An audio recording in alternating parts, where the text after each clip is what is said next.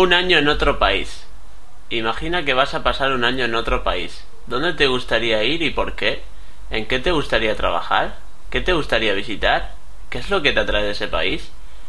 Si eligiera un país al que poder visitar y en donde pasar un año, probablemente elegiría un país donde se hablara inglés, para poder mejorar mi inglés que necesito para trabajos futuros. Ahora que lo pienso, yo ya he estado en Inglaterra, así que iría a Estados Unidos.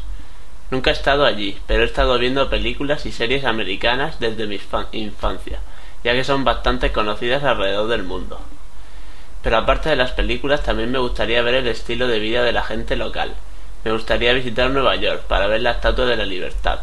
Lo primero que haría sería apuntarme a algún curso de idiomas durante unos meses para acostumbrarme al acento americano inglés de allí y de paso obtener un certificado que me ayudara a la hora de encontrar un futuro trabajo.